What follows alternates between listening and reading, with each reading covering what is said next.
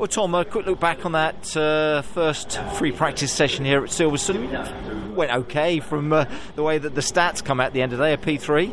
Yeah, not too bad. Um, you know, I always quite like it round here. Um, always seem to go well. Um, the track's really quite grippy and good fun to drive. Uh, the direction of the wind today, it's all about the tow.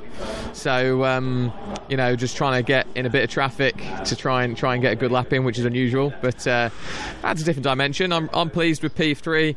It means very little up till now. You know, you don't know what everybody's doing, but we were testing a few components, and um, I think I think we've got a little bit more pace in us. So yeah, feeling good. A little bit more to come. Um, with times so close, we were saying to, to Ash, you know, top 25, I think, uh, covered by just a second over this really short circuit, Tom. Um, you set up everything about the car, and obviously the way that you drive it is critical on a circuit like this, isn't it? Yeah. Um, I mean, obviously, on every track, every corner matters, but on a lot of the tracks, you can kind of get away with a small mistake um, and, and make it up somewhere else. Here, you've you've only got four corners really, and um, every single one matters. And not only that, today with the wind, obviously the straights matter as well, and getting a good tow. So there's so many tiny little elements, and if you don't get all of them exactly right, then you're not going to be on the front couple of rows. So it's really technical.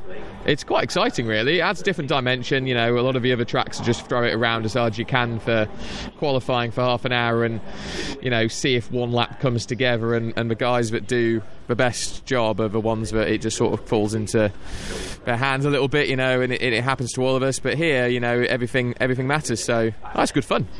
Um, championship wise, again, you're not out of it, are you? And I just wonder how your approach to this weekend or what it is like, you know, with regards to what you feel you need to achieve. You can't do anything about anybody else, you can only do what you can do, but you must realise this is one of those weekends if you don't want things to slip away from you. Again, you've got to take points back off of those guys that are above you, haven't you?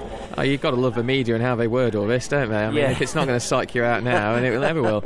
Um, no, look, I'm really pleased with where I am in the championship. Um, you know, top six have sort of pulled a little bit clear of the rest of the field, and I've been there all year, so um, you know, I'm, I'm I'm used to being there. You know, I've I've been there in other championships and stuff. It's it's I'm not really thinking anything different. But you're completely right. I need to have a couple of really strong weekends if I'm going to put a title challenge together. So, you know, here and Croft are two tracks that I personally really like, and the car should be suited to a little bit more than Thruxton. So, you know, I'm I'm aiming for you know a good points haul. Um, you know, hopefully 35, 40 plus points um, in both of them, just to get me back into the mix really with sort of P3. Um, the sad thing is, obviously, Turkington and Sutton have both got the same advantages as I do, so therefore they'll probably have a good couple of weekends as well.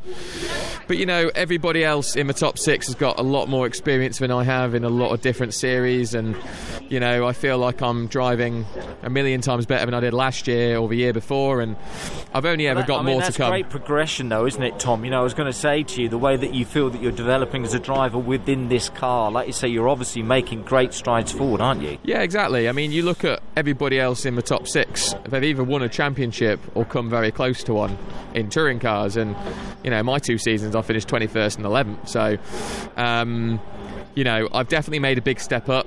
Um, and, and I've been there all year, which is really nice. You know, we've scored good, consistent points, even if we've had a little bit of a poor weekend. You know, we still come away with a decent points haul.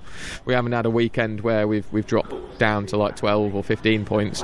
I think my worst weekend was Thruxton on 28 points. So, um, having a really good, consistent season. But if I'm going to challenge for the title, I do need to have a couple of magical weekends. You know, everybody has them. Ingram had them at, at uh, Thruxton where he scored 54 points, and you know they go a long way to winning a championship. So, um, you know, if One of those would be nice this weekend. one of those would be nice this weekend. Um, one of them would be nice at Croft. So um, I think I, I know what I need to do. But ultimately, you know, my aim at the start of the season when you interviewed me was top five and to be in mathematical chance of a title come the end of the season.